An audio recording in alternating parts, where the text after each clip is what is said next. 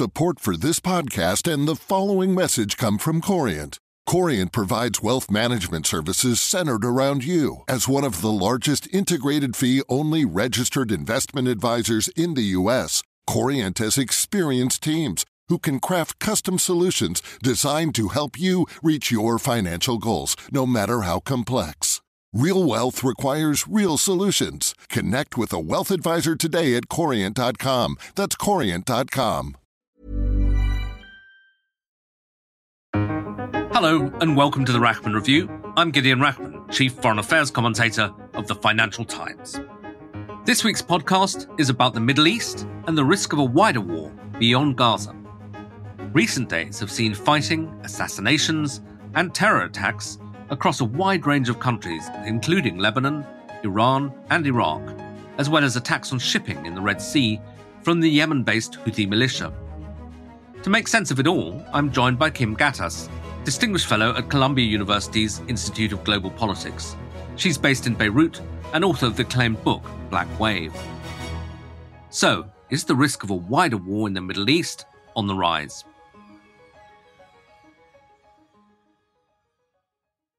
As we've said from day one, uh, we have an intense focus on preventing this conflict from spreading.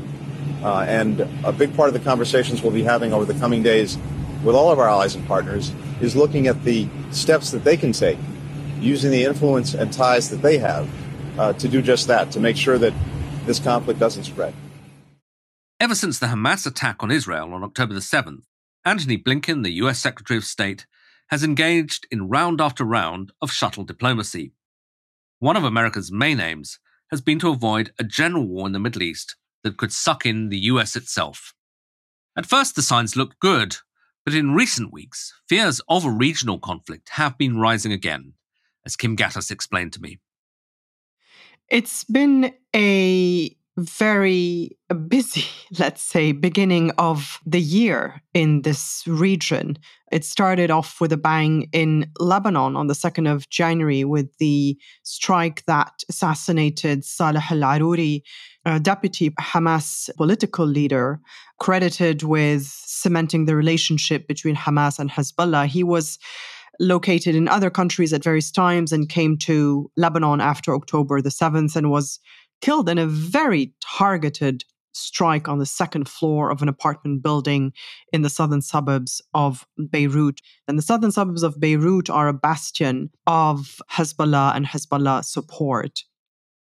We've had, of course, also a US strike against Shia militia leaders in Baghdad over the last uh, few days as well. A senior IRGC commander killed in Syria, IRGC being the Iranian Revolutionary Guard Corps. And particularly, they have, of course, the Quds Force, which is their regional expeditionary force. At the end of last year, this week in Lebanon, again, the Israelis on Monday targeted a senior Hezbollah commander in southern Lebanon. And as we speak, another strike in southern Lebanon, reportedly killing another three commanders or senior militants, from what we understand so far. So it's very active, lots of flashpoints, lots of strikes.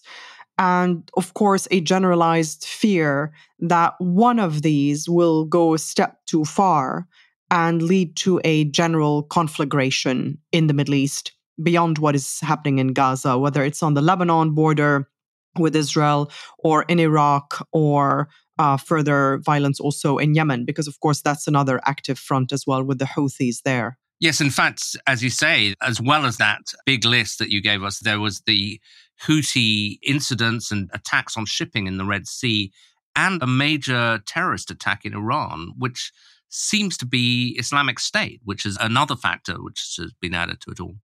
Indeed, it was the deadliest terrorist attack in Iran since the founding of the Islamic Republic in 1979. We had two suicide bombings take place, and 88 people were killed and scores injured the initial finger pointing went towards Israel because that's the easiest culprit always and very often in the Middle East. But ISIS, the Islamic State in Iraq and Syria, claimed responsibility for that attack. And yet, Iranian leaders claimed that it was still Israel responsible. And some of them said that it was the Israelis that had ordered ISIS to carry out the attack because it remains a more convenient accusation because that explosion exposed Iran's vulnerabilities at this point. Iran's response to past suspected Israeli strikes on its territory, even the killing of Qasem Soleimani in January of 2020 in Iraq, the current border clashes between Israel and Hezbollah in Lebanon, the strike against Saleh al Aruri, as I just described. There's a sense that Iran's response has been somewhat restrained. And so it shows that it doesn't want to escalate into a wider war. And that shows its vulnerability, which groups like ISIS can take advantage of. And I know that some people listening will say, well, what do you mean they're showing restraint? They're, you know, lighting the fires everywhere.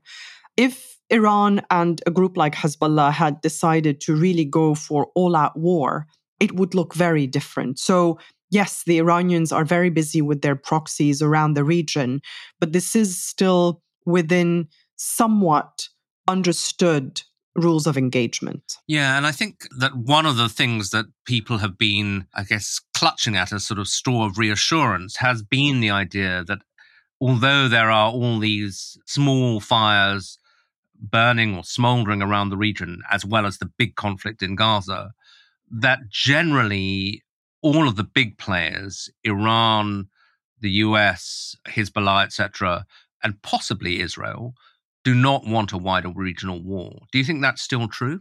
For now, I think that's still true. But I also think that as time goes on, players like Iran and its proxies and allies know how to turn moments of jeopardy into opportunity. We are now over 100 days into the war in Gaza after the horrific attacks of October the 7th. And initially, we did not have the Houthis get involved. We had limited engagement clashes on the border between Lebanon and Israel, and also still somewhat limited attacks against US forces in Iraq, because we should talk about that as well. I hadn't mentioned it so far. But as time goes by, Iran feels that it needs to up its activity.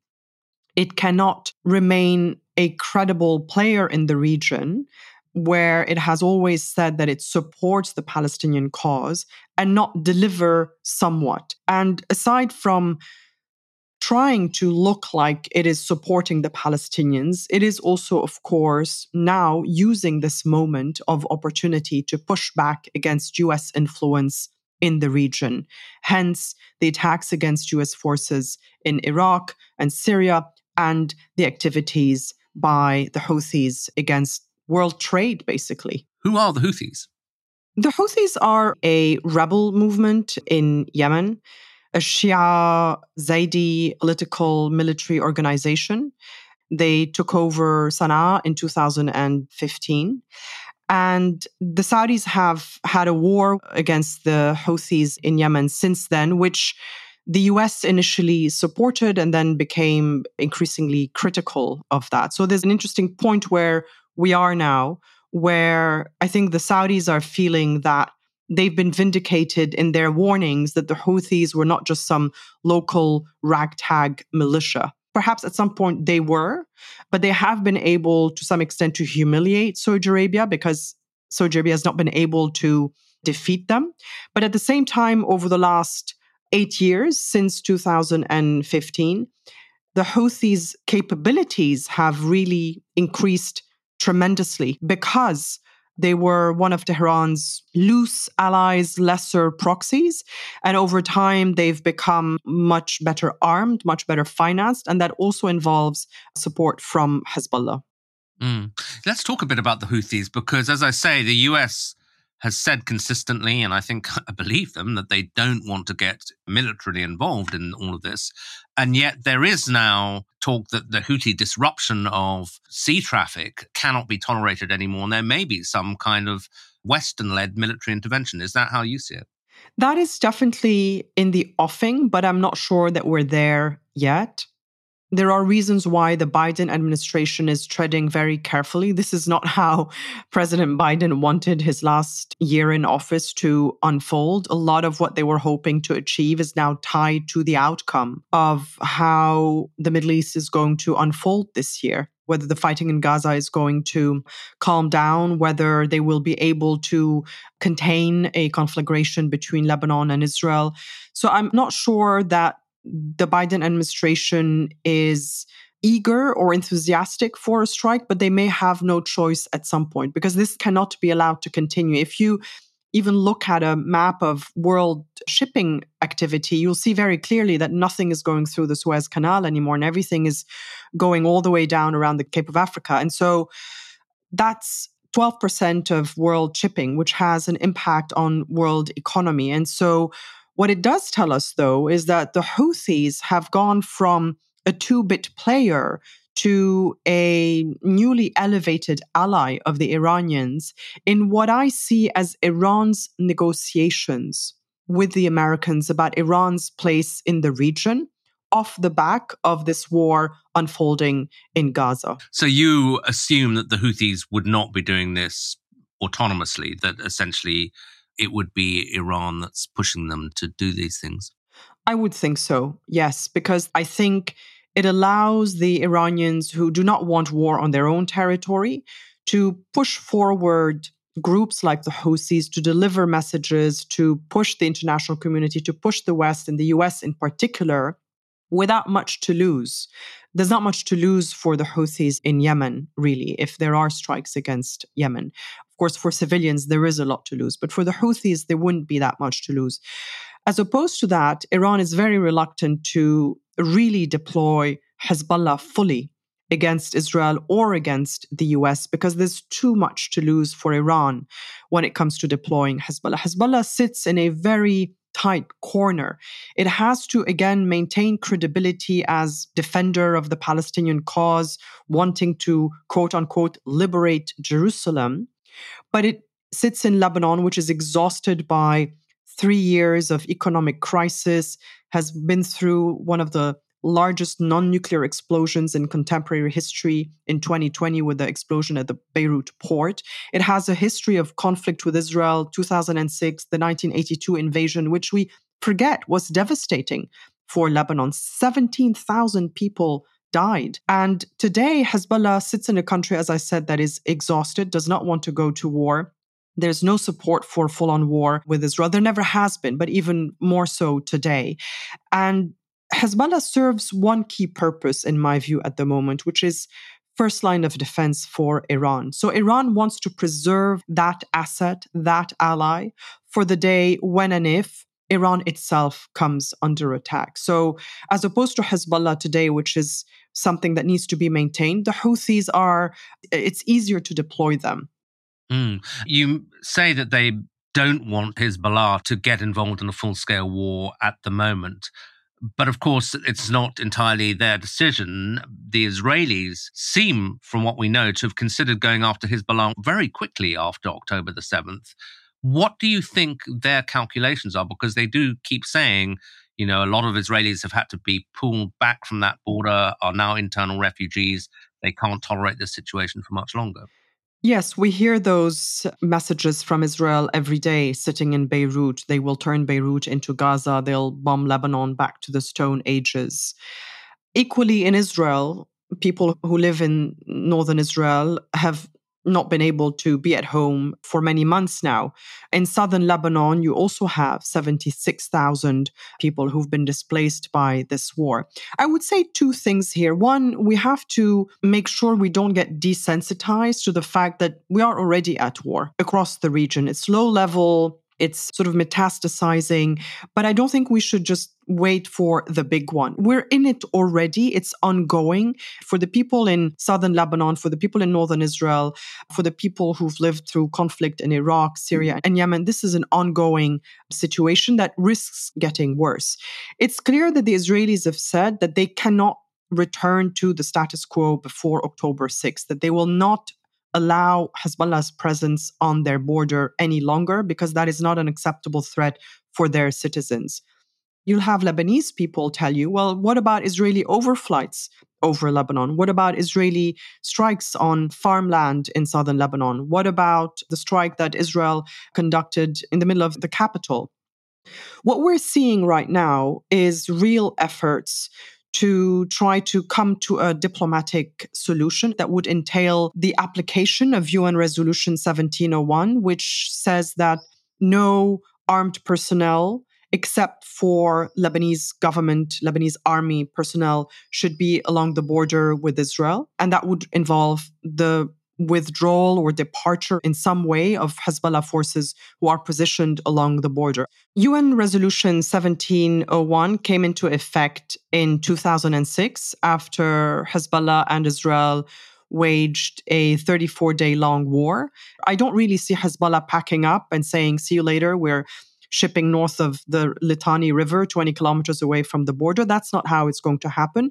But you'll have some kind of new understanding of how that resolution can be applied for everyone to save face. Because when Israel demands the application of Resolution 1701, there are aspects of that resolution that involve Israel abiding by it and not conducting overflights over Lebanese territory anymore. And I, I don't see the Israelis going for that either. If there is another Hamas leader that they want to target in Lebanon, I suspect they'll go for it, even if that means they're in breach of Resolution 1701. What I found so interesting over the last few months is the messaging from Hassan Nasrallah, the Secretary General of Hezbollah, and the way he is constantly moving his own red lines to try to avert a conflagration and explain to his own base why he's not doing more because they have a credibility problem. Some people in the Arab world are calling him Hassan Nos Lira, which means Hassan half a pound, as in the man who doesn't deliver, he's worth only half a pound. Because you have those who expected Hezbollah to do more for the Palestinians in Gaza right after October 7th, and certainly since then.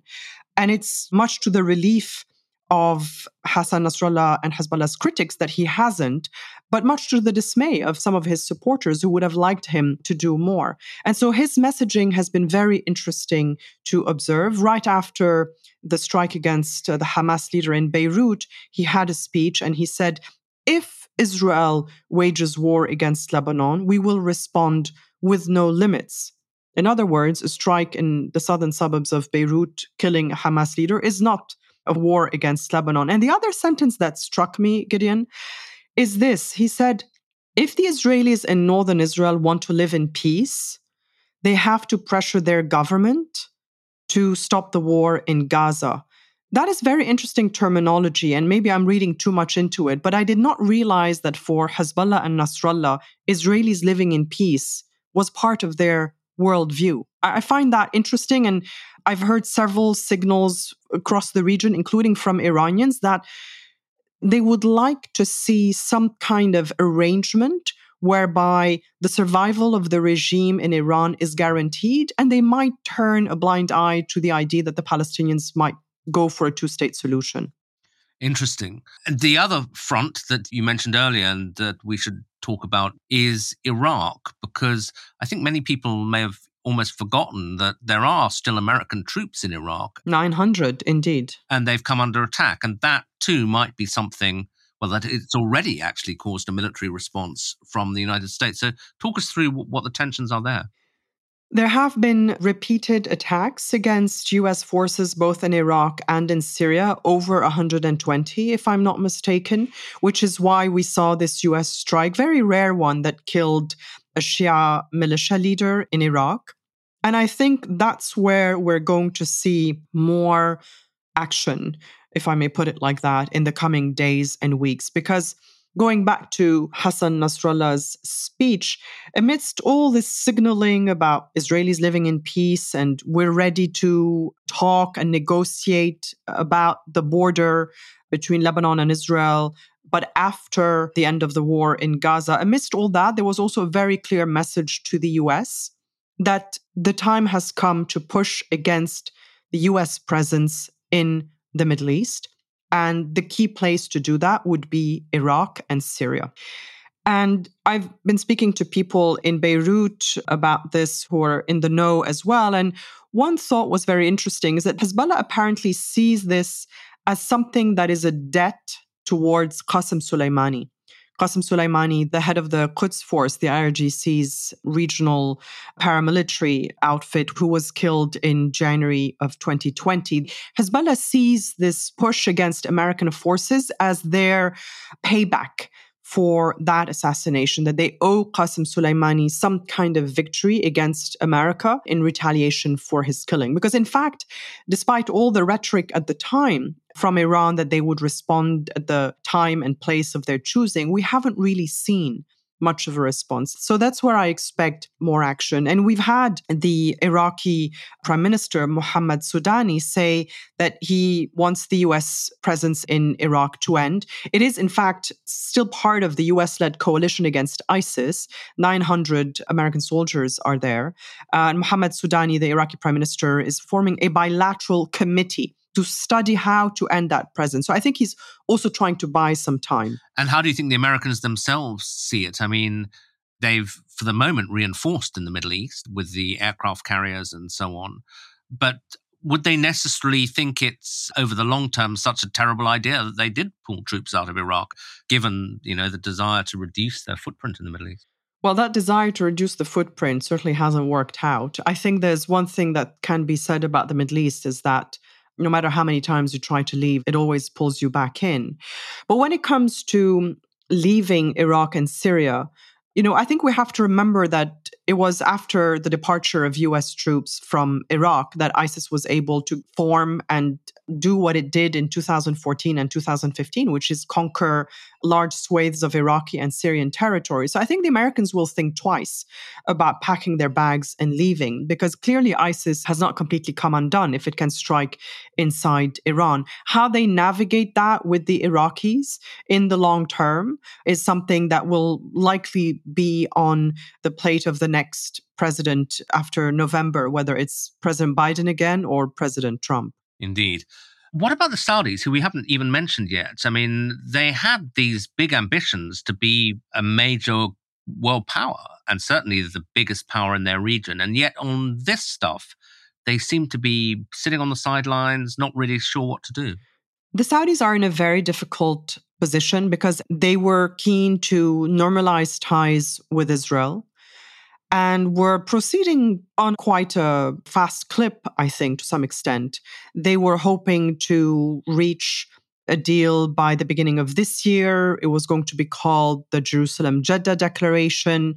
There was a very small Palestinian component to that. And my understanding is that actually it was mostly the Americans who were pushing the Saudis to ask for more on that front if you want to resume normalization talks now between the Saudis and the Israelis, you can be sure that it's going to require a considerable Palestinian component. And I think that's where the Saudis have an opportunity, if all the stars align, and they're certainly not aligned right now, to deliver something substantive for the region and for the Palestinians and to really burnish their credentials as leaders of the Arab and Muslim world. But that's not how the trajectory is going at the moment. And so the Saudis are walking a very fine line between maintaining that option open, because I think the option of resuming normalization talks is still open, and maintaining their position in the Arab world, which is seething when it looks at the images coming from Gaza, which are really devastating. And aside from that, they also are keen to maintain their rapprochement with the Iranians. When that rapprochement happened in March of last year, I described it as an exercise in buying time, a way for both the Iranians and the Saudis to let off some steam because they were getting very close to a full frontal confrontation. I think that that rapprochement has come in really handy in the wake of October 7th because it's allowed both sides to make sure they continue to communicate at a moment when things could go really wrong. And it's been an avenue for the Iranians to indicate to the Saudis that they don't want this to escalate. And it's been an avenue for the Saudis to make sure they hug their friends. They may be hugging their friends close, but they need to hug their enemies, if you will, the Iranians or their rivals in the region even closer at this particular time, or they might find themselves targeted. Look, the ambition of the Biden administration, I think, remains that they could somehow come to a point where the Israeli military campaign against Gaza decreases in intensity. You start talking about more humanitarian aid, release of hostages, reconstruction at some point, talk about revamping the Palestinian Authority, getting a new leadership in Israel, putting the idea of a two state solution on the table. It's not going to happen this year, but on the table as an end goal, whereby you then use Saudi normalization as a lever to push it forward and show the Israelis that there is an alternative way to live in this region, which does not involve war, but can involve the jackpot of normalization with one of the most important countries in the region. I think the Americans are worried that the Israelis are not listening. And I think that that's something that I'm seeing a lot in this region. Trying to understand what your opponent is doing and saying is important. Trying to read between the lines is important. But all the different players at the moment, particularly Israel, I think are on a trajectory that is driven by fear. And that's a dangerous place to be in. Yeah. So to finish then with Israel and with Gaza, where, as you say, the images and what's happening on the ground continues to be pretty devastating. If there was a deceleration in the conflict and an ability to at least begin some kind of reconstruction, do you think that is the key to lessening all these other regional tensions that we've been talking about? Or might they have taken on a life of their own now? The longer the war in Gaza goes on, the more these other flashpoints will take on a life of their own. I think we're in that window where it's still possible to change the trajectory of the region, but it's getting tight. The longer it lasts, the harder it is to even utter the word peace in this region. And so I think a first potential diplomatic success for the Biden administration might be Lebanon, whereby they find a way to get Hezbollah and the Lebanese government on the one hand and Israel on the other side to agree on a formula that may not be the exact application of UN Resolution 1701, but an okay application that allows both sides to disentangle and for Lebanese citizens to go back to the south and for Israeli citizens to go back to the north. That is the one to watch, while at the same time looking at how Hezbollah and the Iranians handle their efforts to pressure America via strikes in Iraq.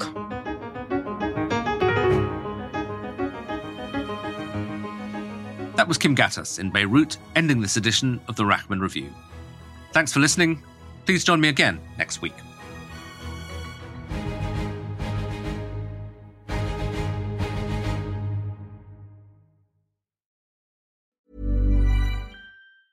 Support for this podcast and the following message come from Corient. Corient provides wealth management services centered around you. As one of the largest integrated fee only registered investment advisors in the U.S., Corient has experienced teams who can craft custom solutions designed to help you reach your financial goals, no matter how complex. Real wealth requires real solutions. Connect with a wealth advisor today at Corient.com. That's Corient.com.